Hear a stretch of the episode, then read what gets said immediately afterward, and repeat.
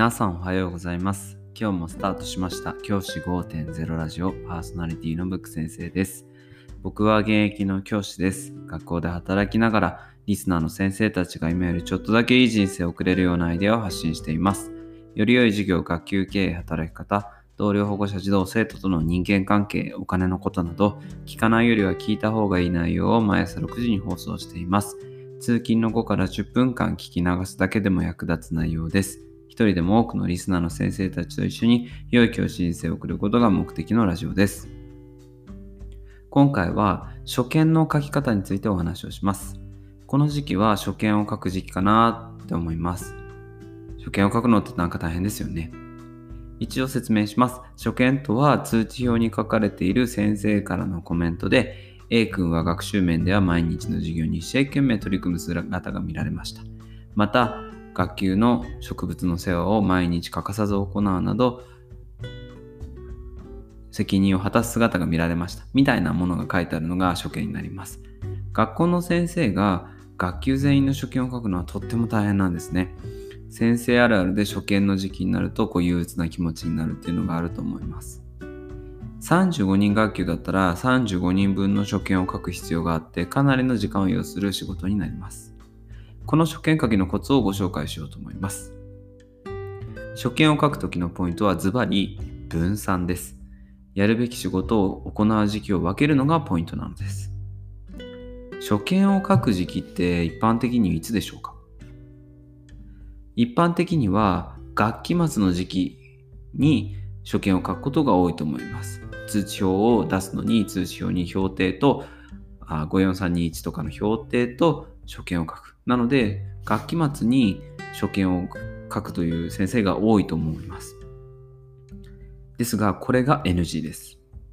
学期末の時期は他の業務も忙しい時期だからです。成績を出す。あとは学期中に書いた、行った公務文書の、えー、文書処理をしたりと、本当に慌ただしい時期だと思うんですよね。そんな時期によく考えてほしいんですけど、初見の文章って学期末にしか書けないかっていうことなんですけど、そんなことないですよね。初見の文章はいつでも書くことができるはずです。成績は授業に関わるので、学期末に出さざるを得ないものもあると思います。ですが、初見の文章は年学期の途中どこでも書くことができます。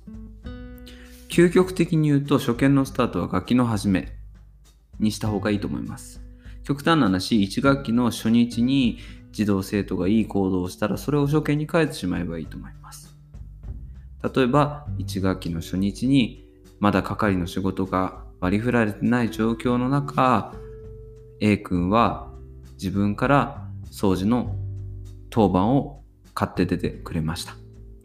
このような自発的な態度は大変素晴らしいです。みたいなものって1学期の初日にも書けると思うんですよね。学期中のことであれば初日だろうが最終日だろうが初見に書いていいはずです。ですから全く学期の最初の方にあったことを書いても問題はありません。初見ですが学級の児童生徒の名簿が入った Excel にどんどん入力するっていうのが初見を書く場合はいいと思います。メモ書きでいいのでどんどん記入しておきましょう。本当にメモで構わないと思います。掃除の時間、自分から掃除したとか、そういうトイレ掃除を自発的にやっていたとか、そういうメモでいいと思うんですよね。そういったものをどんどん記録しておいて、少しまとまった時間ができた時にメモを文章化する。これがおすすめします。あ、そういえばこの子、そうだ、トイレ掃除やってたんだな。じゃあそれ文章にしようかなっていう風にして文章化すればいいと思います。それを積み重ねて、一人の初見をどんどん作っていく。これがおすすめです。まとめて一気に作業した方が俺に合ってるっていう方もいると思うんですけど、学期末の同じ時期にピークが重なるとミスをしやすくなります。ミス、学期末の処理、仕事の中でミスをしていいものってあまりないんですよね。結構子供に関わるものだったりとか、お家に関わるものも多いので、ミスをできないものも多いと思うので、なるべくピークを重ねないことでミスを減らしていくっていうことが大事だと思っています。この機会に自分の仕事のスタイルを変えてみるのはいかがでしょうか？初見は楽器の最後に書くのではなくて楽器の初日からどんどんどんどん蓄積してメモを蓄積していく。そして時間が少しあった時に文章化していく。そして年楽器の途中であろうが完成していて構わないっていうのが初見だと思っています。